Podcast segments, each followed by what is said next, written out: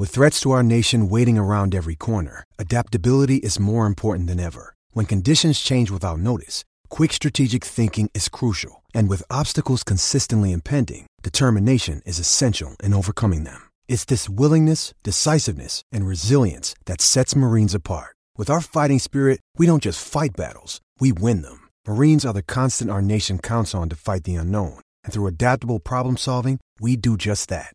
Learn more at marines.com. Today is the day the bracket gets set. Who's got to play their way in? Who's the overall number one seed? And what path will be set before the Texas Longhorns to get to the Final Four in Houston? Let's find out. It's the Selection Sunday Show on the Horn. Carr going to drive past MJ Rice to the hoop with reverse side to lay it in. Turns with a jump stop in the lane. In some trouble. Then spins around and drops it in with the right hand. He took MJ Rice to school. Longhorns have it on a run out. Three on one. Rice lob it in. A one handed throwdown. Texas up 20. They're blowing out Kansas in Kansas City. The Big 12 Conference Tournament champions, the Texas Longhorns for 2023.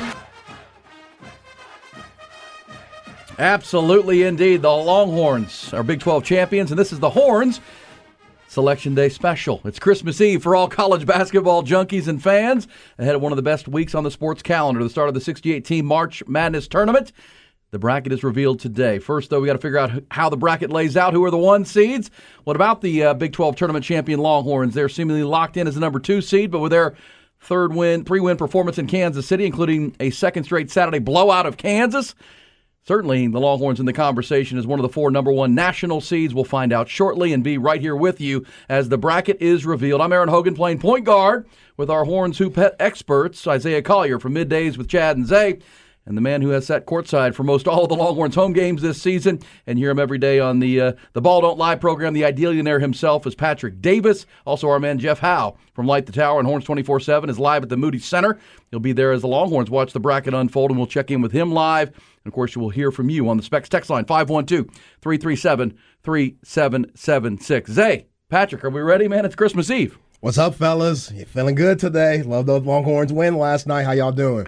Doing good, Patrick. I yeah, mean, man. Uh, it is a fun day to be in here after that uh, that performance in the Big 12 tournament. Woo! Yeah, man. Three straight games and then a blowout win over Kansas. You just heard Craig Way saying it in his excellent play by play as always. They are schooling Kansas. I mean, Kansas is going to be a one seed here coming up, by the way.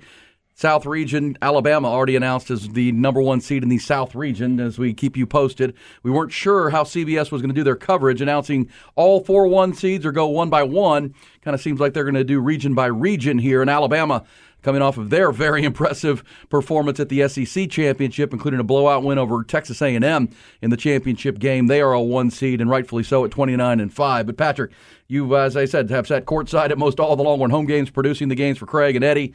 Uh, what we saw in Kansas City was maybe the best looking Longhorn team we've seen all year long. Yeah, I mean, I think when you saw Dylan Disu be able to stay on the court for for all of these games, not to get into foul trouble, which has been a big problem for him in this entire season. That's just a huge advantage that Texas has on all these teams. Is a player like Dylan Disu to come in and just add in a wrinkle when you're like, all right, we're going to stop Jabari Rice, we're going to stop Marcus Carr, and then now Dylan Disu comes in and gives you another 15 points a game. Yeah. It's huge. Most outstanding player of that tournament, uh, Zay, the Pflugerville uh, native, and uh, what a performance! And it's impossible to say they're better without Timmy Allen on the floor. But it felt like for me, just the observer, you guys are the hoops experts. With with Timmy Allen out with the ankle injury, they went to the three guard lineup.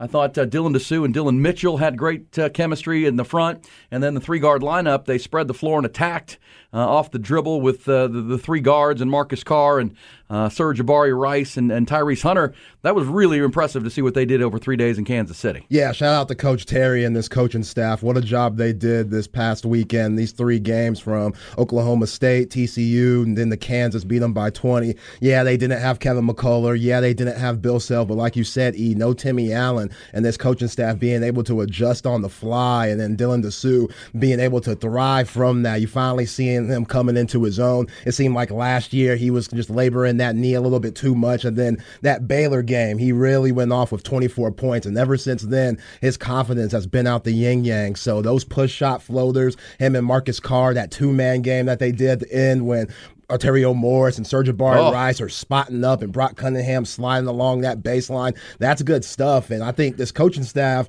now this week, they might have some adjusting to be made because now with Timmy Allen being on the bench and observing, you might want to go with Sir'Jabari Rice starting in this first Yeah. game and have Timmy Allen coming off the bench with what you saw and how good they were offensively. Well, and we know Arterio Morris earned minutes in He. He had to step up because you lose Jabari Rice off the bench. You lose that spark off the bench, which is so important for this Texas team that has trouble scoring at points. He's been the guy to come in and give them that spark. Arterio Morris brought that.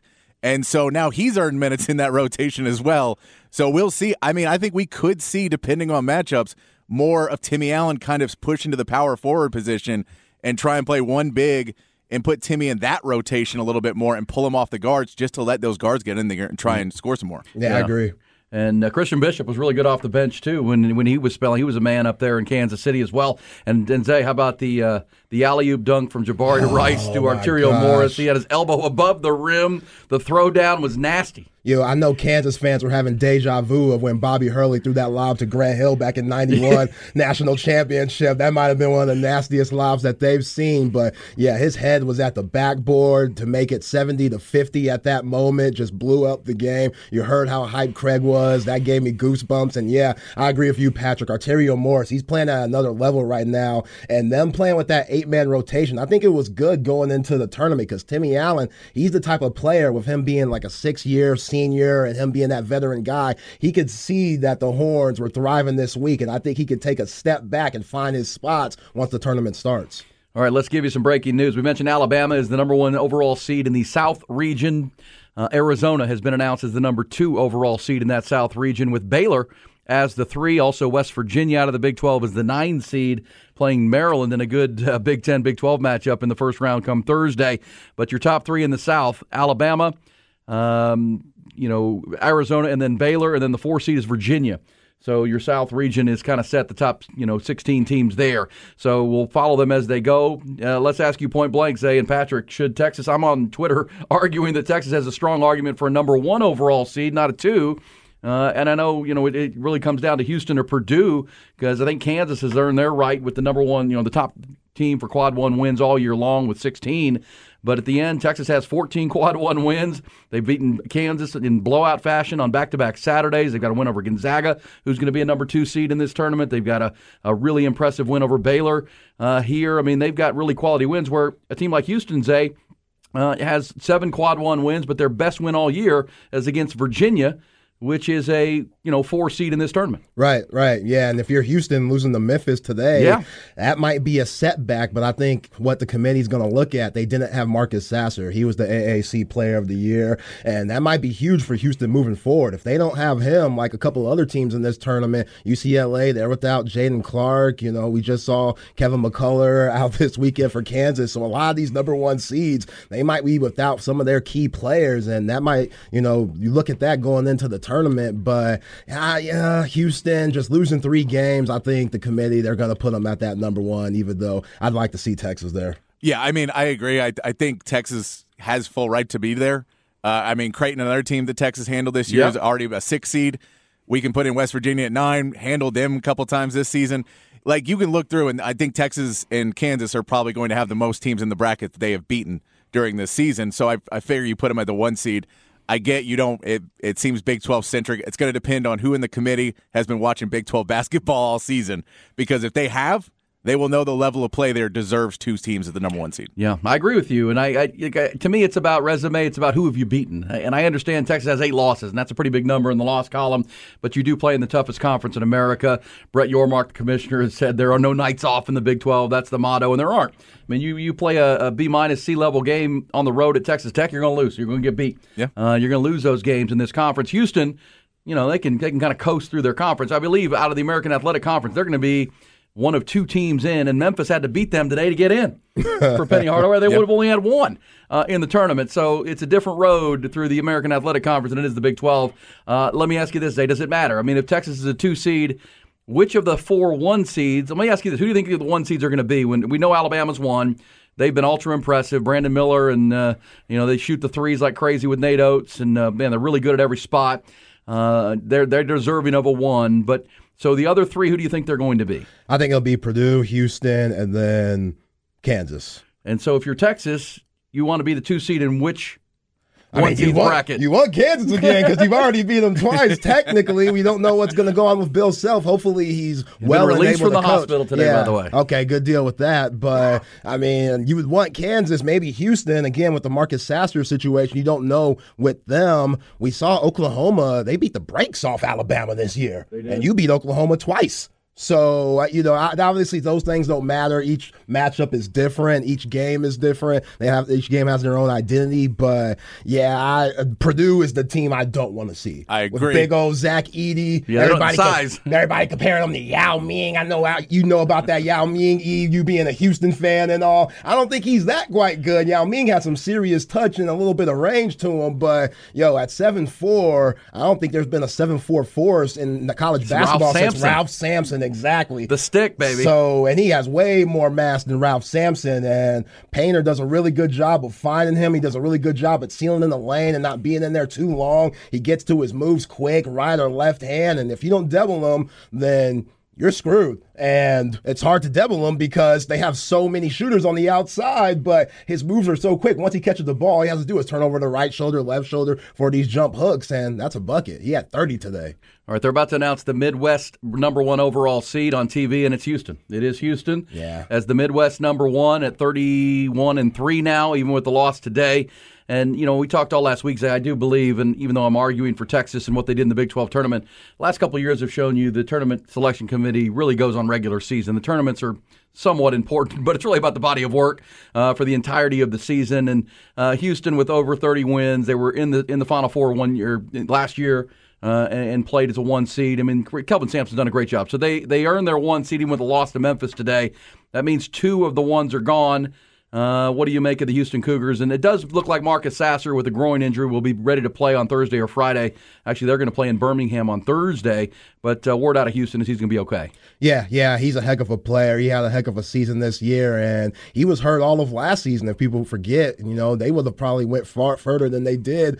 And we know the Austin native, Maynard alum, Jamal Shead. He's just a heck of a player, defensively, offensively. He's everything that Kelvin Sampson wants out of a point guard. Who would not want a player like that? He's strong, he's tough. And then Jarace Walker, who's their lottery pick guy, he's huge down low. Could do a little bit of everything at six nine, has in and out game, three level score. He could post you up, shoot the fadeaway, and yeah, they're a force to be reckoned with. So obviously today against Penny Hardaway's Tiger squad with no Sasser, they got the L. But yeah, I've liked them all year long. But you'll see next year when they get to the Big Twelve, they'll be facing the real competition. e, Patrick, Night in, night out. Yeah, yeah, it'll get real. They'll have to experience what the Horns had to experience these last few years for sure. No nights out, no nights off in the Big 12. But uh, your thoughts on Houston as a one, Patrick? Yeah, I mean, I get why they put him in there. Yeah, you lose three games in a season, it's it's hard to not put you in. Uh, you would like to see him play harder competition. The fact they're going to the Big Twelve makes me want to fault them less for their for their competition because you say, look, you are trying to fix. They're the problem. trying to get there, yeah. so you're you're going to be moving up there, and they're a tough team. They're one of those teams that you know you you're going to get into a fight when you go play against them, and so it's it's something that if Texas has to go up against a team like Houston, you better bring your A game, be focused, and be ready to get hit on the ground a few times. They're going to D you up like crazy. Yeah. Kelvin Sampson teams do, and you know Kelvin Sampson's a great story. He had the the issues at Indiana and Oklahoma with the NCAA. Went to the NBA because he couldn't coach in college basketball for a while, and kind of resuscitated and learned a lot from the Houston uh, Rockets. And now he's come back and really built a juggernaut of a program. Uh, they are the number one seed in the Midwest region. Iowa State is going to be the sixth seed in the Midwest. By the way, that's just been announced. Uh, but I'll say this: the, the when we talk about teams, if you're Texas, you don't want to be in the bracket with X. Uh, I'm going to put Duke in that conversation, Zay, for what they just did at the ACC tournament. So I'll be watching eager, eagerly on what the Duke draw looks like. What, what, what, what seed do you think Duke gets based on their regular season with all the young guys? But Jon Scheyer has brought them along, and they're playing their best basketball right now. Well, what, what, what number do you think Duke gets when this is all said and done? I think they could creep up to a number three seed. I mean, they've won about nine straight games, maybe around 10. And then what they did in the ACC tournament was really impressive. For Jon Scheyer, it's just been about health with his squad. His team is really young. Young, and their guys, they have three really good freshmen and Lively, Whitehead, and Filipowski. Whitehead and Lively, they've been hurt all year long. So now that they're getting healthy, along with some of those other guys that we saw, you know, playing the Final Four last year, like Jeremy Roach, they're ready to go. So Yeah. they're clicking at the right time, and that's what you want this time of the year at March. So I'm with you, E. I would not want to see Duke either. They got size, they got leadership, they got good guard play, and again, they're healthy at the right time. All right, let's go to uh, Patrick. Let's fire up CBS here because they're going to get to the bottom of this bracket with the 7 10 matchup and then the 2 15. This could be the Longhorns in the bracket with Houston. Let's listen to what CBS has to say. A&M Coach Buzz Williams, SEC Coach of the Year, takes All right, Aggies the first seventh seed in the Midwest. since 2018.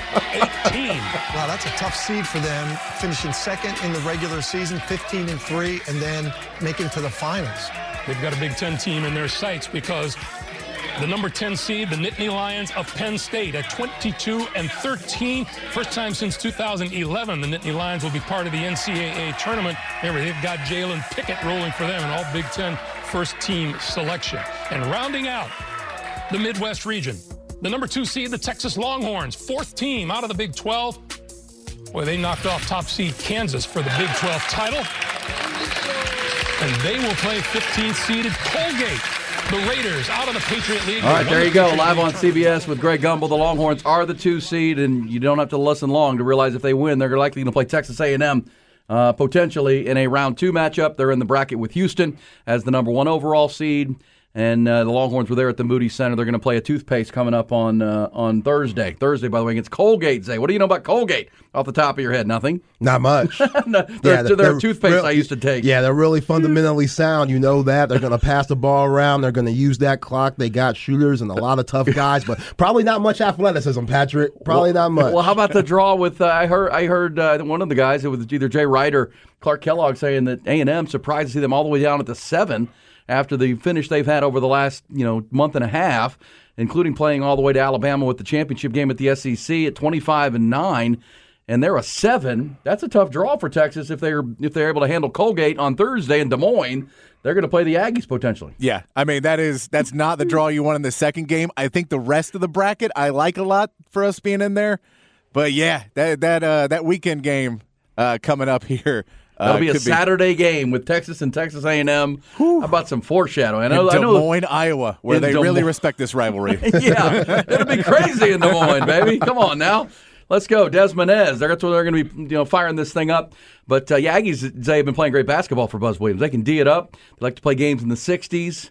Uh, they and, and you know I know the game with Alabama was not their best this just a minute just uh, yesterday, but they're, they're playing their best basketball right now. Yeah, they definitely are. It starts with Wade Taylor, the fourth. He's averaging around 17 points a game. He could really go. Buzz Williams' team, they have a lot of athleticism. They put a lot of pressure on you. And then you look at that other matchup that could possibly be there in the second round in Penn State. We just saw them take uh, Purdue to the wire, and Purdue most likely will get a number one seed. Just talking about Zach Edey and what he could do. So no matter what, that's going to be a tough matchup. And I'm with Patrick. Everything else looks pretty good. Where Iowa State is at six, you got Houston at number one, and yeah, I, I, I dig it. So hey, it's going to be tough no matter what. This is the tournament. This is what it is. This is what you play for, and yeah, you got to bring it for sure. Playing the toothpaste tube on Thursday in Des Moines. Uh, ahead of maybe. Now, Penn State could take the Aggies down as a 10 7. Those are always coin flip kind of ball games, but I would take the Aggies right now, uh, the way they've been playing. And uh, what a matchup. Now, somebody had texted us on our Specs text line, and we will be here till 7 o'clock. So, uh, two hours of live coverage. We're going to check in with Jeff Howe down at Moody Center where the Longhorns are here at some point. Uh, hoping to check in down there and uh, get an update of the of the scene setter and what's going on there. But Longhorns the two seed in the Midwest, Houston's the one. Marquette, by the way, a lot of people thought Shaka Smart's Marquette team would be in their bracket. They are not. They're not in, uh, and, and you know that's probably good today because Marquette's playing some good basketball. They just won the Big East tournament and had a great season for Coach Smart. Uh, there at Marquette, but uh, the draw is out. Texas is the two seed; they will not be the one. Now, it did feel like, and I was, you know, on Twitter debating folks should be, Houston be a, a two, Texas be a one. It feels like Patrick that the law that Houston was the last one seed, and that Texas was the first two seed. Yeah. That- like if you're doing the snake, right? One, two, three, four. Texas is five, so they get into the bracket with Houston, which is probably where you want to be. Am I am I right on that? Yeah, that's what I, it looks like. Uh, uh, that's why I like the rest of this bracket is because you're in a conference in a bracket that's not that difficult. A and M's really hot right now. That seems like a weird position for them to be all the way at seven in a bracket, but maybe that's a snake where they're the top seven, I guess. Uh, but yeah, I guess they really waited that beginning of the season on them. I'll say one good thing about if you're playing the Aggies in game two, there is no reason to not be up for that game.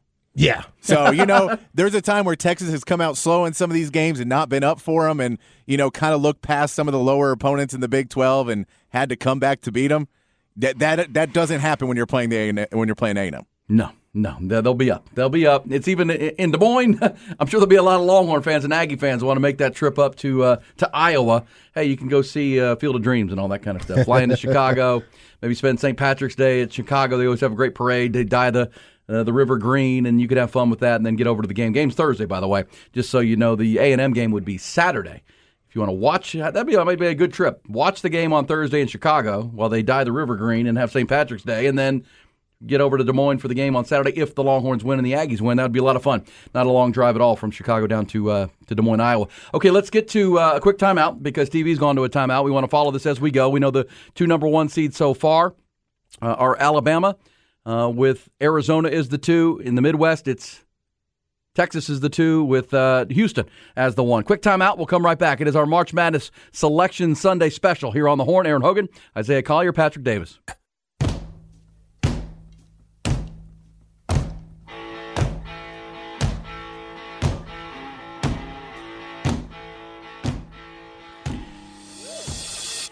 Live coverage on a Sunday of the bracket selection show, the uh, Selection Sunday program, and uh, another number one seed has been announced. That is Kansas out of the Big 12. Longhorns beating them uh, pretty resoundingly on back to back Saturdays, but they're a one seed with 16 quad one wins this year. The champions of the regular season in the Big 12. They're the one in the West, uh, the West region. Uh, by the way, TCU just announced as a six seed in the West region, playing Arizona State Nevada winner in the play in game coming up this week.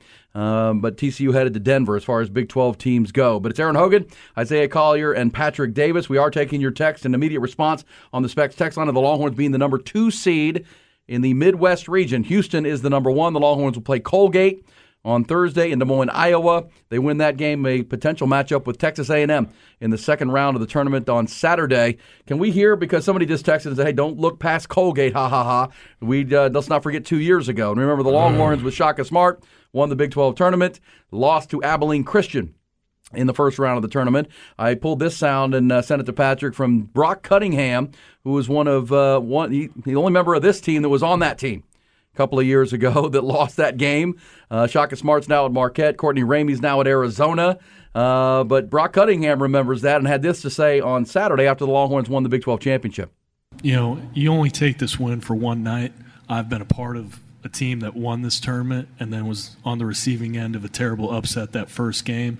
So we'll have this game for tonight, and then we'll get back to work on Monday after Selection Show Sunday.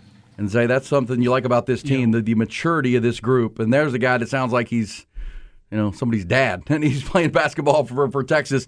That's the kind of maturity you want. We're going to celebrate this thing. We want it, but man, it's it's it's now the most important games of the year come. Absolutely. And Brock Cunningham was terrific last night. He's been struggling as of late, and it seems like he hasn't really been knocking down that shot, that outside shot where he's shooting 42%. I mean, you can't leave him open, especially when he sets his feet. And he hit a couple last night were huge. He had a nice little fadeaway, and then he had that one possession where the ball was bouncing around, and he got the offensive rebound, ended up dishing it to Sir'Jabari Rice for an and one finish that kind of really separated the game between Kansas. So you need all of Brock Cunningham. You know what he's going to give you. He's going to bring that toughness, be that glue guy. And when he's hitting that three point shot, it's just a plus. So a guy that's played a lot of Texas basketball, and I know if they make it past that second round, and A and M happens to make it past that second round, talk about somebody that's going to be ready. Patrick Brock Cunningham, being the Austin native, Westlake alum, he going to be ready for that one. Oh, I think he's ready for it already.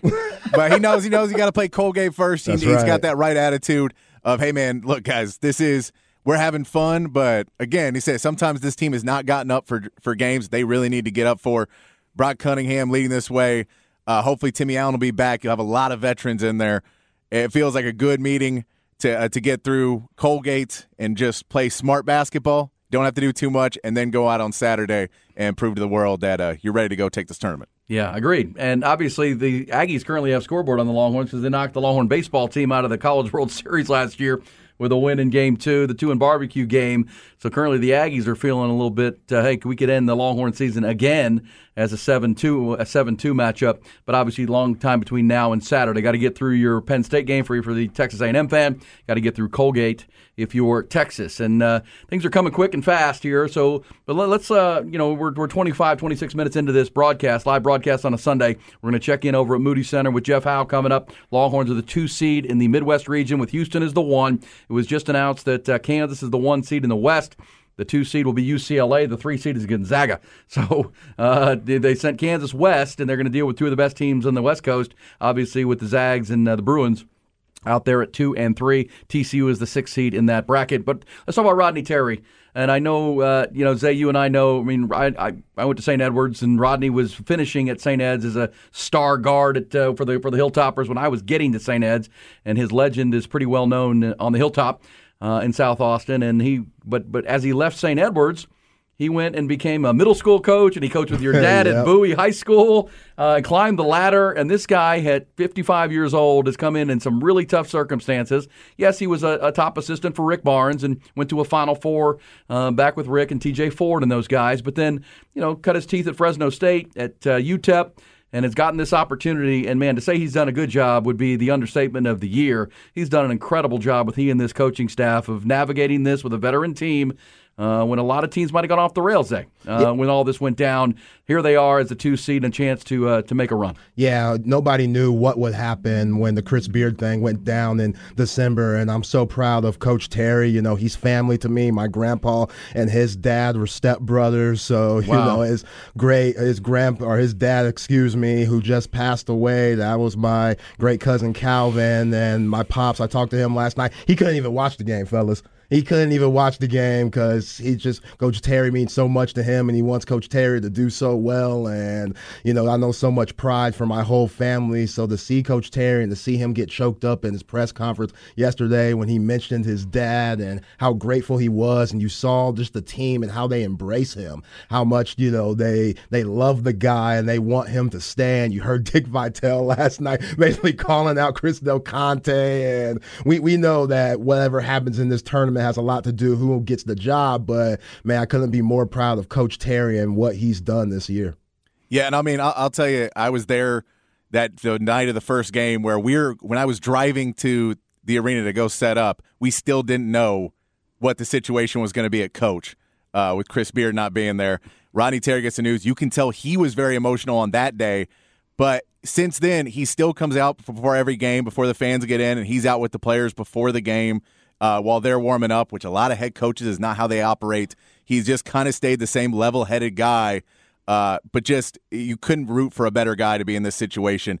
And for a lot of people that thought there was doom and gloom on that when Chris Beard was not going to be able to come back, to be a two seed in the tournament, one of Texas's best outings going into the tournament ever. It's it's it's really surreal to see that he's been able to do this with this team, and uh, it feels like this could be a team of destiny if they're able to put it together and get through a few weekends, it could be really special.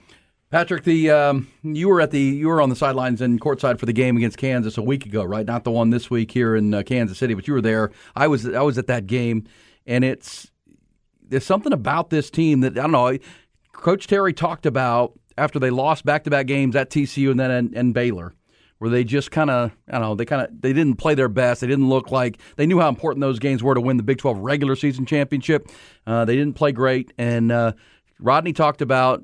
Coach Terry talked about an intentional practice on Friday where there was really kind of like a come to Jesus conversation about what we're going to be, where we're going to go. And they went out and blew out Kansas. They just won the Big 12 tournament with three straight wins and another blowout win to the Jayhawks. What did you see in that game on Saturday? That that Saturday that because I just saw great body language from dis, from uh, Jabari Rice and Tyrese Hunter. I saw great body language from Brock, from uh, Dylan Cunning, uh, Dylan Disu. This felt like there was something different about that group. You saw them all year. Would you agree with that? Yeah, I mean, there's points where I know it's hard to say this, but it's hard to have focus and have fun. And this team plays really good when they're just playing basketball and they're not overthinking things and they're not holding the ball and dribbling too much. They're making good passes. Everybody's moving. And that starts on the defensive end and focusing a lot on the defensive end because that's how you get steals. That's how you get uh, rebounds. And at points of the season, they seem to fall off on that a little bit. And at that Kansas game, they were locked in. During this Big 12 tournament, they have been locked in. And that when you get to see that, that's when you see the fun come out. Timmy Allen is a guy who's always smiling, and then you can see Marcus Carr start smiling, and then Jabari Rice is going to try and get the crowd up. It's so much fun, this team, when they're playing well. And it really is when they can focus on defense, then they have so much fun on the offensive end. But when they're allowing second, third chance points because they're not getting rebounds, letting guys uh, back cut on them, that's when you see it. Now they're coming down and thinking about how they messed up on defense on the offensive end and it becomes a longer uh, road for them to have to fight back into it. Body language isn't what you want to see. Yeah, they really dominated the boards these last three games against Oklahoma State, TCU, and Kansas. These last three losses against Texas Tech, TCU, and then Baylor, they got killed on the boards. Yeah. They got killed. And I know every team going into the scouting report when they face Texas, however far they go, that's what the scout report's going to be. Let's attack the offensive glass so we can get second chance points and second uh, uh, chance possessions, while Texas, that will limit their possessions because we know they could get hot very quickly. But what we saw these last three games, gentlemen, Rodney Terry and his coaching staff, they can mix and match multiple lineups. I mean, we've saw we've seen it all year long, but not having Timmy Allen and seeing that you could go to Dylan Disu and he could just work out. Like you could feed the post. When was the last time we said that about a big man where we could feed the post and you're confident in them, they're one on one going and get you a bucket. Like Disu, he was dominating KJ Adams. I don't know if that was an Austin rivalry or something like that. Him knowing, okay, KJ, you're an Austin guy. I'm an Austin native guy. I'm to take it to you. But he really showed us something this weekend, which that's why he was the Big 12 tournament most outstanding player. Dylan Disu was amazing. Christian Bishop, he was great too. He's starting to finally get that rhythm back, kind of like what we saw in Manhattan at Kansas State, where he had that 14 points in the second half. And if those bigs, including Brock Cunningham and Dillon Mitchell, I thought he was solid too. If those guys keep on playing well, they take so much pressure off Carr, uh, Carr Hunter, Rice, even Arterio Morris when he comes in. And Arterio, he was great this weekend too. Now, if you put Timmy Allen back in the game, whether you start him or bring him off the bench, I think he's going to find his role. It's just about, you know, which game can he make an impact. Well, I agree with you, Say I wouldn't, as we said off the top, I wouldn't mess with that three guard lineup that started the games in Kansas City with Timmy Allen being out with the ankle precautionary. I mean, they were the the, the floor spacing was so much better. And, and as you told me off the air, and I reiterated that uh, Dylan Disu and, and Dillon Mitchell just seemed to play really well together uh, on that front line. And I agree with you that uh, Mitchell, that Disu kind of took it to to uh, to KJ Adams, the Big 12's most improved player, as voted by the coaches, which was good. It, I don't know. Maybe it was because I was at the game on that Saturday when they played Kansas, and it just felt like what you said. They they stopped thinking. Almost Rodney Terry convinced them, guys, you're good. Just play. You know, just play basketball. Quit quit overthinking this game and go play. And guess what? As the game went on at the Moody Center that Saturday, Zay, uh, uh, Patrick, you could tell that they were the better team, and you almost sense this confidence. Hey, we're playing Kansas here, and we're better than them. Uh, outside of Jalen Wilson in almost every position, and they carried that right into the tournament, and they beat them again. There's just a, a sense, hey, hey, we're a pretty good team. Yeah, and I mean, and we can see with Timmy Allen out, even when Timmy Allen comes back, Dillon Mitchell was much more decisive when the ball came his way, making quick cuts to the basket or quick passes and not letting the defenses reset, which made it so Dylan Disu had a little bit more room to work. Yep. Because if you have Dillon Mitchell and Timmy Allen both in the lineup, there's a lot of sagging off because neither one of those can really spread the court. Uh, Timmy Allen's not shooting threes, and Dillon Mitchell's probably only 10 feet, 15 feet from the basket. Hmm. so you can sag off and help on Dylan Disu a little bit more. Once D- Dillon Mitchell starts cutting on those guys who are sagging five feet off of him, they can't get back in his face and he can dunk the ball. And Timmy Allen, just when he catches that ball, you need to cut and go right at him because they're going to be coming out and you're going to get them on the back of their heels. We saw with three point shooters in the lineup, now they couldn't even give a little bit extra help because Marcus Carr, Jabari Rice, Tyrese Hunter can all kill you from behind the arc. So that was definitely a big thing going forward. You go, hey man, we may need to clear out and just make sure we clear out enough room for some of these big guys to work. Yeah, and, and would it be the wrong thing, Zay, to keep that and bring Zay, bring uh, Timmy Allen in for Dillon Mitchell. No, no. If I'm Timmy Allen, I'm going Roschon Johnson on them. I'm going to coach. I'm like, hey, coach, I saw what we did this past weekend in these last three games. I'm good coming off the bench. Yeah. I'm okay coming off the bench because I agree with you, Patrick. Dillon Mitchell and Timmy Allen, I don't think they're good together in the game. Defensively, you could get stops, and both of those guys are solid defenders when they're both locked in. But offensively, it could really make things congested, especially when you don't have the shooters outside, which, you know, we saw this weekend when Dylan Disu has the ball on the post and you're not allowed to help on him, like Patrick said, with Carr Hunter and Rice, because all of those guys are shooters. It enables him to work out and get those nice little floaters and runners that he's been so good at as of late. And plus, shout out to Coach Donewald. I know he has uh, offensive responsibilities. Them going to that two man game with Marcus Carr and Dylan Disu on that left wing and just having those guys pick and roll and dominate. Like you saw some things this past weekend I haven't seen all year, like those inverted pick and rolls where Christian Bishop would have the ball and Marcus Carr would set the uh, on ball screen for him, and Christian Bishop would go downhill. And, you know, as a big, you're not used to guarding that. So both guys go with Christian Bishop, and that allowed Marcus Carr to hit a three. And then you saw kind of a Princeton offense feel where they would throw it to Brock Cunningham or one of the high post guys, Christian Bishop and Sir'Jabari Rice had multiple cuts right off those guys where it just looks like you're going through to create space, but instead they were cutting, you know, with a purpose. And again, just so many different ways this basketball team could win and get points on the board, which makes them dangerous this time of year. Yeah, no question about it. What's it's that's why they are our horn hoop hoops experts, and I'm just the point guard delivering. Uh, you making the, some good passes, the direct passes, baby. Just set y'all up for the alley oops like Arterio Morris with his elbow up over the over the rim from Jabari Rice. That is a, a, legendary moment from this season for the Longhorns. We'll see if they can carry it out. But I agree. Uh, the other thing that, that is obvious to me is just the, the layman basketball fans, A is, and Patrick, is when they're in this three guard lineup and everything you just described down low is happening, the guards, it's almost like like holiday traffic on 35. Like, oh my gosh, the lane's open. I can attack. I can attack yeah. off the dribble. Uh, I don't have to settle for threes. I can go all the way to the rack. Uh, you know, it's like it's like when uh, it, it's Labor Day Monday on 35 and not normal Monday on 35. It's open and they go to the rack, and the attacking style of, of the uh, of the guards on top of the three point shooting was pretty uh, pretty uh, obvious in the games over the weekend. Yeah, I mean, eh, we've seen Tyrese Hunter in these past couple weeks since that Iowa State game when he finally got to the point where he's like, "Look, if the three point shot's not falling, that's fine. I just need to make the decision quick so I can put him on their heels." He's fast enough to get to the rim, and he started getting there and getting so many more foul calls. And then he gets his free throws. Then the shot starts to come back. There you go. But that type of play, that's what you talked about earlier. When you have that confidence and you just play basketball, that's not where you're worried about Coach Terry ripping you when you come to the sideline. Because why'd you do that? You go, no. Uh, look, you're not turning the ball over on that. You're turning the ball over because you let the defense reset. Then you look at who you're going to pass to, and then you throw the ball that way. That's a turnover. But if you just go to the basket and you go up there, if they don't get the foul call, believe me, Rodney Terry will be the first one to go yell at those officials for you. You can get up and run back down the other side.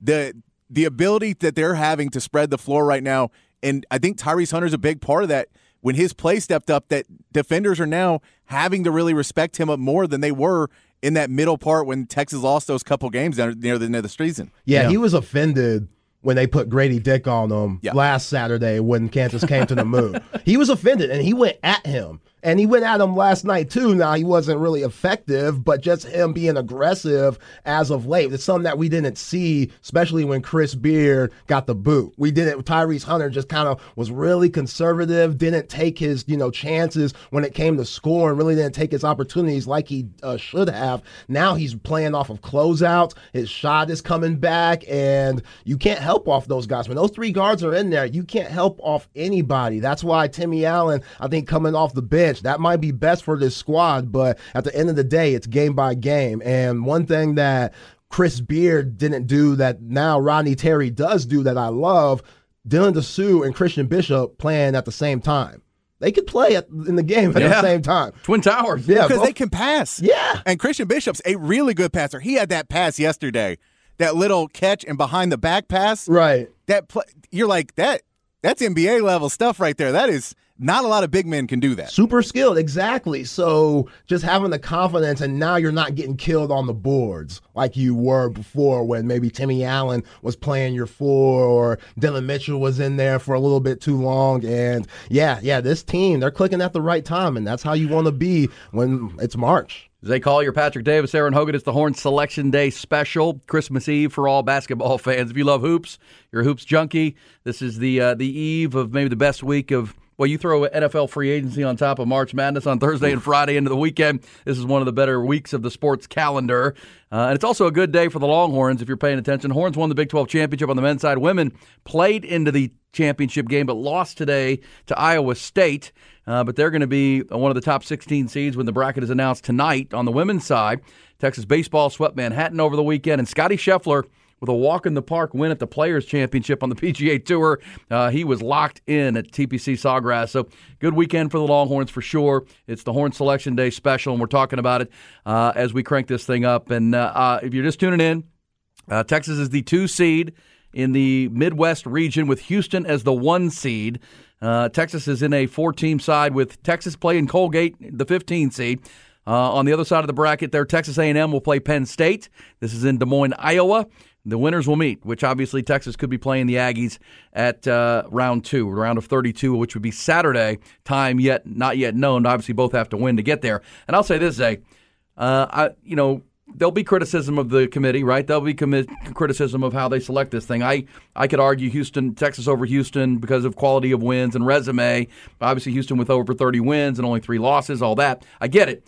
But how about A&M as a seven? Let's revisit that conversation because Alabama is the one seed overall in the tournament. They are the number one overall seed. Aggies are second place in the SEC. At my last check, they played in the conference championship game, and they're a seven. Yeah, it's come odd. on, man. Yeah, yeah, I don't. I, That seems low. yeah, it's odd, but you could see that they want that Texas, Yeah. a, Texas A&M game. and, and that's the thing is you're going to say Duke gets in after having not a great beginning of the season. They're a five seed Yep. in a terrible conference, the Yep. ACC, and A and M's a seven. I don't. I don't get that. That seems.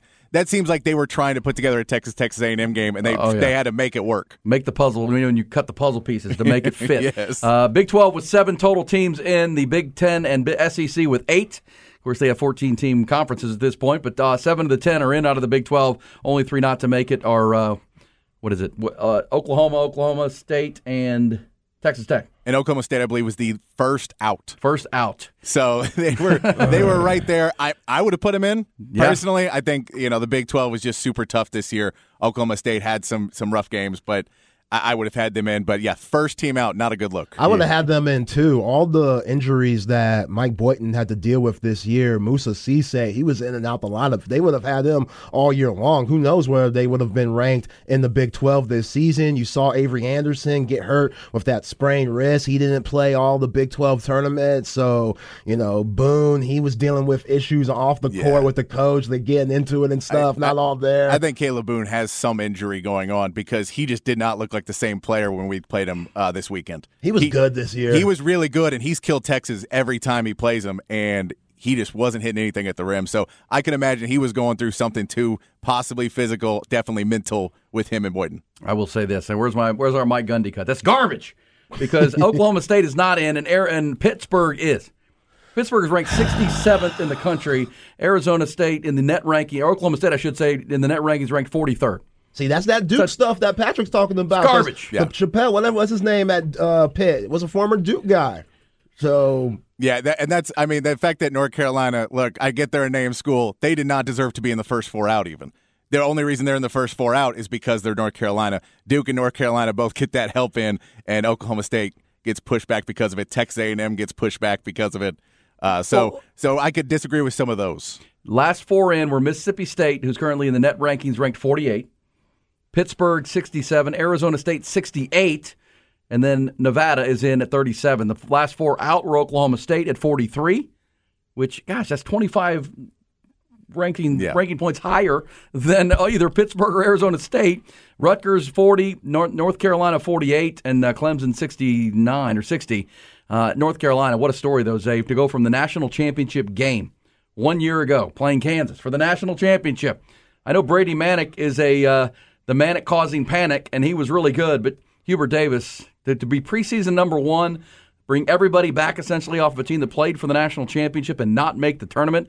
That is an epic fail. Yeah, yeah, and sometimes that happens. Sometimes Chemistry, you know, man. You know, now with NIL, you win and you go to the national championship game, and you weren't supposed to the year before. Now you start hmm. getting different deals. You know, Michael Jordan, he's coming around throwing you kicks and stuff. You getting a lot of things free over there in Chapel Hill. Which when they love you, they really love you. You get mad love. We've up that there here. like they did. Yeah, we see it here, and you don't come in with the same focus. You don't come in with that same tenacity and that same grittiness and hunger that you did in the year prior. And yeah, I'm with you, E. Brady Manning. He wasn't that good. He wasn't that good. So this is a He spread the floor though. He could stretch three, He stretch did. big, and He but did, He- yeah, he can Caleb shoot Love better than Davis. Nance can. like Nance just did not have a good season most of the year shooting threes, and man, it could hit threes, which that's a, was a big difference. But I think North Carolina this whole season basically tried to be an offensive team, and they couldn't hit shots.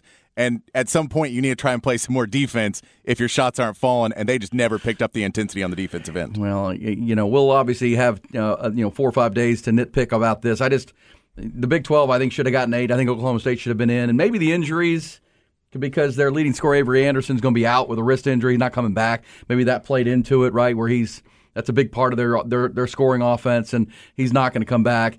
Uh, but still, I thought their resume was in, and I think Texas's resume is better than Houston's or some of these others. But either way, Houston a two. Uh, I mean, excuse me, Houston a one. Texas a two. Texas is essentially the five seed in this tournament, uh, the number one two seed playing Houston in the Midwest. I don't know what Pittsburgh's doing in this tournament at 67 overall, and Arizona State at 66. But you know, today they got to go regional, right? They got to try to try to fit pockets and travel and all that. I just think uh, I think Oak State got screwed a little bit on this deal, but uh, that's that's where it stands. They, you know, they needed to win a couple more games, but it's the Big 12. There are no nights off. Yeah, no nights off at all. Speaking of the Big Twelve, Oklahoma State went six and twelve in quad one games. So, like, come on, like their schedule, all of them are quad one games. 18 basically quad one games. Eighteen. That's ridiculous. And I know they lost a few, but they beat a lot of good teams too. Where the last team to get in Nevada, there's nowhere near that. Not even close playing in the Mountain West. I saw them lose this past weekend. They got former Texas uh, uh, big Will Baker on their squad. He didn't do not another. So I, I don't get them getting in either. But hey, it is what it is. Maybe they're still punishing Oklahoma State for Oh, whatever yeah. they got in trouble for last year. Yeah, I mean, when you're talking about, hey man, we have to play a number one seed twice a year, we have to play a number two seed twice a year, and we have to play a number three seed twice a year. Not a lot of teams have to do. Not a lot of conferences have no, that. no. Well, and again, I think that's that's it's not to overhype the Big 12. It's to say, okay, so there are eight teams out of the uh, Big Ten in, but you know there are 14 teams. So you have nights where you play Northwest or you play uh, one of the lesser teams in the conference. It's not very good. Big 12 doesn't have it. There's only 10 teams. They're all pretty damn good, and uh, Oklahoma State on the short end of that deal. I, but again, for the Aggie fans out there, I just still don't get them as a seven. That doesn't make sense. And I thought Patrick made the great point that Duke's a five, and they had similar seasons, rough early, but playing their best basketball late. And I know Duke won the ACC championship where uh, A&M lost to the number one overall seed in the tournament, but I think seven is uh, sliding the Aggies and Buzz Williams. But as we say, TV, made for TV conversation next Saturday could be Texas and Texas A&M playing to move on to the round of 16 which will be a lot of fun. But uh, that's where it stands right now. If you're just tuning in, it's our Horn Selection Sunday special. Aaron Hogan, Zay Collier, and Patrick Davis. Houston did lose today, by the way, in the AAC Tournament Championship game to Memphis by 10 points. The Penny Hardaway's team. Longhorns, of course, won the Big 12 championship. Quick timeout. Uh, Ro- Zay was mentioning Rodney Terry and how he's like family to him. Uh, we'll let you hear Rodney Terry talking about who he's dedicated this season to. What a year it's been. December the 12th, we know the potentially the wheels came off of the Longhorn season with the Chris Beard arrest. Uh, and what went on subsequently for the next three or four weeks, and then he was terminated for cause. And now Rodney Terry is the head coach, and they're playing as a two seed. We'll let you hear from Rodney Terry. Very emotional after they won the Big 12 tournament yesterday in Kansas City over Kansas with their second straight blowout win over the Jayhawks in as many in, in, in a week's period. We'll pick that up on the other side of our quick timeout. Bucky. All right, I don't want to go all Dickie V and faux outrage off the turnbuckle on this, but A and M is a seven seed. Kentucky's a six. Really? Come on, NCAA. We can be better than that. Seriously, I mean, again, it's not too. I, I'm excited about the Texas Texas A&M potential matchup in round two. If you're a Longhorn fan, don't be afraid of it, but you got to play it. But at the same time, uh, that's a that's that's the second place team in the SEC who just played for the SEC championship. being a seven seed, who's your second round matchup potentially if you beat uh, Colgate. Uh, that is uh, that is that's that's well, Kentucky's higher seeded than A and M. How's that, say? Yeah, that, that's very odd. I got to look at those quad one wins and compare them. We know Kentucky's schedule, it's pretty thick, and especially in the preseason, they play a lot of those really good teams like Kansas and whatnot. So I'll have to check, but it doesn't make much sense. As far as Duke goes, fellas, I think the committee's rewarding them for all the injuries that they've had and dealt with and then overcame and now I've won the ACC tournament, even though the ACC is weak as hell. Yeah, I- I'll tell you. I think that Coach Calipari has some phone numbers that A&M doesn't have. I think he may have made some phone calls to, Like to maybe like- fight like for his cause. It's like officiated or umpire. You just want it consistent. That doesn't seem Yeah. like it's no, it's consistent. not consistent at all. It's not consistent. It's like, what? Wait, whoa, whoa. And again, I, I, I grew up in the city of Houston, and I grew up a Phi Slamma Jamma Houston Cougars fan. So I'm happy for Kelvin Sampson and the program. But Houston's best win all year is a win over Virginia, who's a four seed. That's their best win. Um, they lost Alabama at home. They lost Oregon. Um, their of their three losses, their conference is only going to send two teams themselves and the team that won the tournament in Memphis, and Memphis wouldn't have made it if they hadn't beaten Houston today by ten points. So they they're a one they're really a one bid conference, and somehow they're more qualified or higher ranked than Texas, who has 14 quad one wins and has double two wins over Kan- Kansas. They have a win over Gonzaga. They have a win over Baylor. I mean, it's it's apples to oranges, but again, that's uh, because I do think being the two does matter when you realize you're going to play A and M as a seven instead of playing you know the draw that, that Houston gets, which is different as a one. But you know that's the tournament, that's the bracket, and. Uh, not sure why A and M is behind Kentucky. That doesn't seem to make a lot of sense to me uh, when it comes down to it. But the uh, the committee. We wanted to hear from Rodney Terry before we get to the top of the hour because uh, um, I thought it was a great piece of of sound a minute ago, Zay, when you're talking about your, your grandfather couldn't even watch the game because he's so emotional about Rodney. Yeah, my pops. Oh, your pops. Yeah, my pops. Your Yeah. pop. eh, eh, How long did Rodney coach for your with your dad at Bowie? Um, probably about three years. Wow. Yeah, around three years. Um, Coach Terry, he wanted to get into the college game, and they were trying to at Baylor. They wanted to see if my dad wanted to go to Waco. I remember him telling me that. Yeah, and my dad was like, "No, I want to raise this one kid, and hopefully this kid becomes a basketball star." Instead, he became a lazy, just sports junkie that does radio. So, pops, you failed there. But at the end of the day, you know, Coach Terry, he went off to Baylor and then went to UNC Wilmington, came back with Rick Barnes, and y'all know Fresno State, UTEP, and now he's here at UT. So crazy but amazing journey for Ronnie Terry. Well, amidst a tumultuous year where he took over for Chris Beard under beyond uh, tough circumstances, we know that situation. But uh, turns out that Rodney Terry's father passed away in August, and here's Rodney. Uh, after the game, after they beat Kansas for the second time in as many Saturdays and won the Big 12 tournament, cut down the nets. Here's Rodney Terry, very emotional about uh, who he has dedicated this season to. man, we've just enjoyed this journey. You know, I've really tried to, you know, live what my feet are every day. And uh, just, you know, like I tell our guys all the time, you know, live in the present right now. You can't control uh, the future or the past, but you just live in the present. And, uh, um, man, it's a great day to be alive. I say that every day to our guys. But uh, uh, me personally, I haven't given a lot of thought to that. Uh, really tried to dedicate this season to my dad. I lost my dad in, uh, in August. And,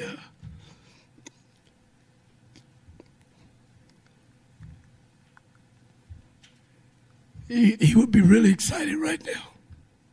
Man, we've just enjoyed this journey. Really good stuff right there.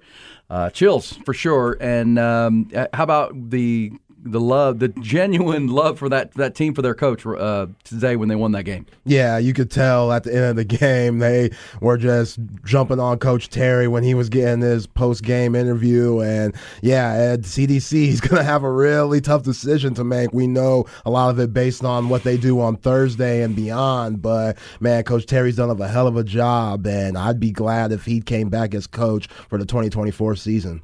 Yeah. Well, I mean, I think that's going to be a big decision for the university and Chris Del Conte and Jay Hartzell to make. I mean, it's about you got to look for the big picture, the next 10 years, but is he the right coach? But boy, he is certainly, I don't know, Patrick, you've had a front row seat for it all year long. Uh, the challenges of December into the conference of, of the Big 12, and he's done an amazing job. It's hard not to root for him. No, I mean, it, and that's the thing. The thing is, it all comes down to look. If you can get into the second weekend and you win two games, becomes a lot harder to fire. You win three. I don't know how they're. I don't. I don't know who you think's going to be doing better. Whose resume is going to be better? If he wins four, I don't. If you're even talking about it, if he wins four, then you're out of your mind. If he wins two games and beats A and M, winning two games, that's just Maybe- a little icing these- on the cake. Maybe some of these boosters will be a little bit happier. Yeah, that's that's different. Let that's them, a different let them type talk of some win. trash in Des Moines. yeah. that's a different win going into the second weekend. Well, and I, I just find it the, the whole conversation is so fascinating because, as I said, I went to St. Edwards and knew Rodney because when Rod, when I got St. Ed's in the early '90s, guys, Rodney was just finishing at St. Ed's and he was a really good player. And that's when he began coaching at middle school, what a small middle schools, eh? Yeah, Porter. Porter Middle School. Not even open no more. But so when I first got St. Ed's as a, as a freshman, I hung out with a lot of older guys because we were playing intramural football and whatnot together. And so Rodney would come to the parties, and so I, they all knew Rodney, and he's just the nicest guy in the world, just like he is now.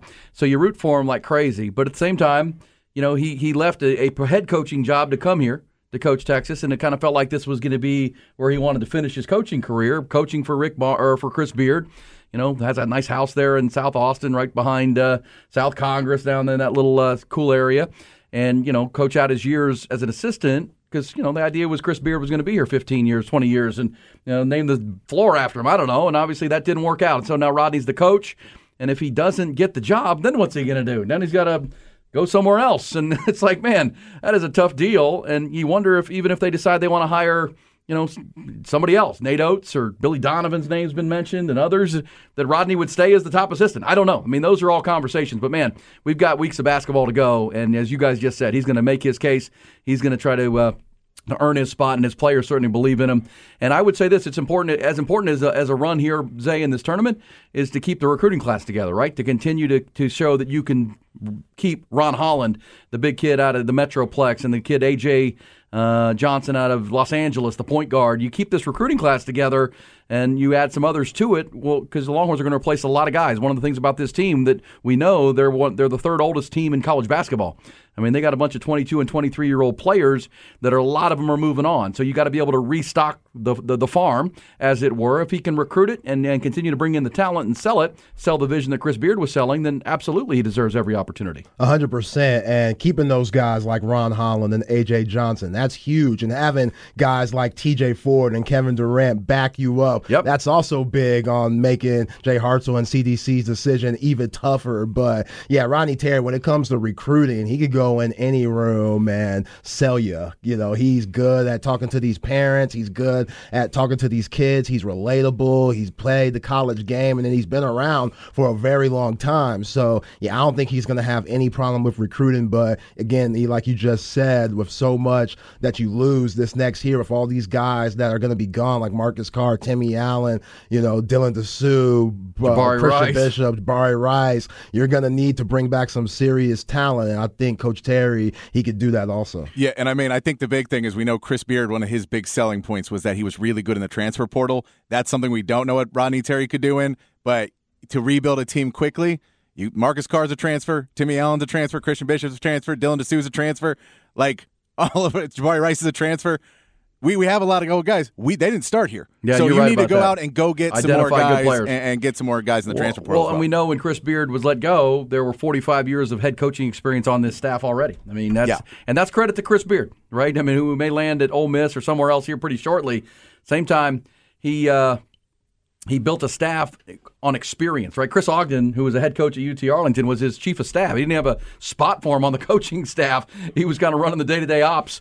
Uh, and yeah, Bob Donewald and uh, uh, Maligi when he first got here, and then Rodney Terry. I mean, these guys have a ton of experience coaching basketball, and that's really helped with an experienced team. And uh, Chris Del Conte is going to have some tough decisions to make when it comes down to it. And we'll see if Rodney Terry and this team continue to put pressure on Rod, Chris Del Conte to say, no, this is our guy. Uh, Rodney Terry is going to be our coach moving forward. Recruiting will be important, and the transfer portal. And I'll give him this. To me, the most important player on this team this year has been Jabari Rice. He's been the most consistent player. I agree. Game in, game out. Yeah. And by all accounts, it was Rodney Terry who convinced his staff, hey, I played against that guy at New Mexico State like every year for the last couple of years.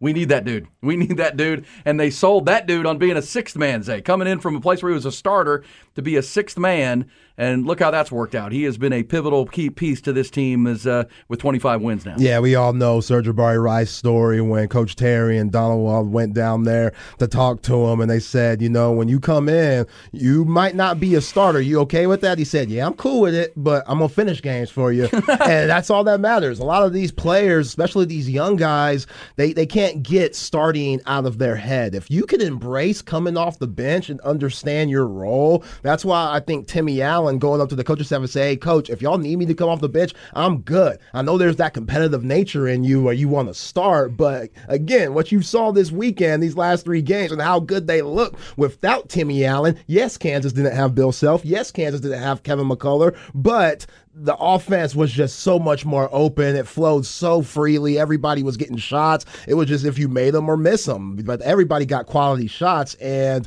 yeah, I, I, when you talk to a player like Serge Sir'Jabari Rice, he's the type of guy, and no matter where you put him, starting, coming off the bench, he's going to be productive. And that signature pump fake, now you're playing against teams that haven't seen it before. Oh, he's going to get everybody with that. Those Colgate guys, it's going to be on the scouting report. Don't mean that once you get into the game, instincts don't take over. And once he puts that ball over his head, just natural reaction is to get off your feet. The ball fake is uh, high level, high level, It's incredible. Yet, I'm going to put the shirts together. Yes, sir. Yes, sir. Get some yes sir t-shirts going here on the horn. Uh, I will say this: we'll reset the entire bracket coming up, including uh, the Longhorns in the Midwest bracket is the number two seed. Uh, playing Colgate on Thursday in Des Moines, Iowa. We'll run through all of them. Kansas is a one seed. Houston is a one seed. Alabama and Purdue are one seeds. We'll run through the Big 12 teams in and where they're going. It is our March Madness Selection Sunday live special here on the Horn. Keep this in mind, guys. When Texas hits the court on Thursday against Colgate, they have three guards on the floor potentially who start the game who started and won tournament games one year ago with different teams. Marcus Carr was the starting guard for Texas, and they won their first round game. Jabari Rice was the starting guard at New Mexico State. They won a first round game. And uh, Tyrese Hunter was the starting guard at Iowa State at the point level, and uh, he they won a first round basketball game. This is an experienced backcourt. And what wins in March? Guard play. That's right. Guard play. Free throw shooting, toughness. Uh, Longhorns have a lot of that, and uh, they may have found their their exact right lineup with you guys. You guys have talked about maybe Timmy Allen off the bench for Dillon Mitchell with the three guards. Might have found that in Kansas City because of Timmy Allen's ankle injury. We'll come back, pick it up. It's our selection special here on the Horn.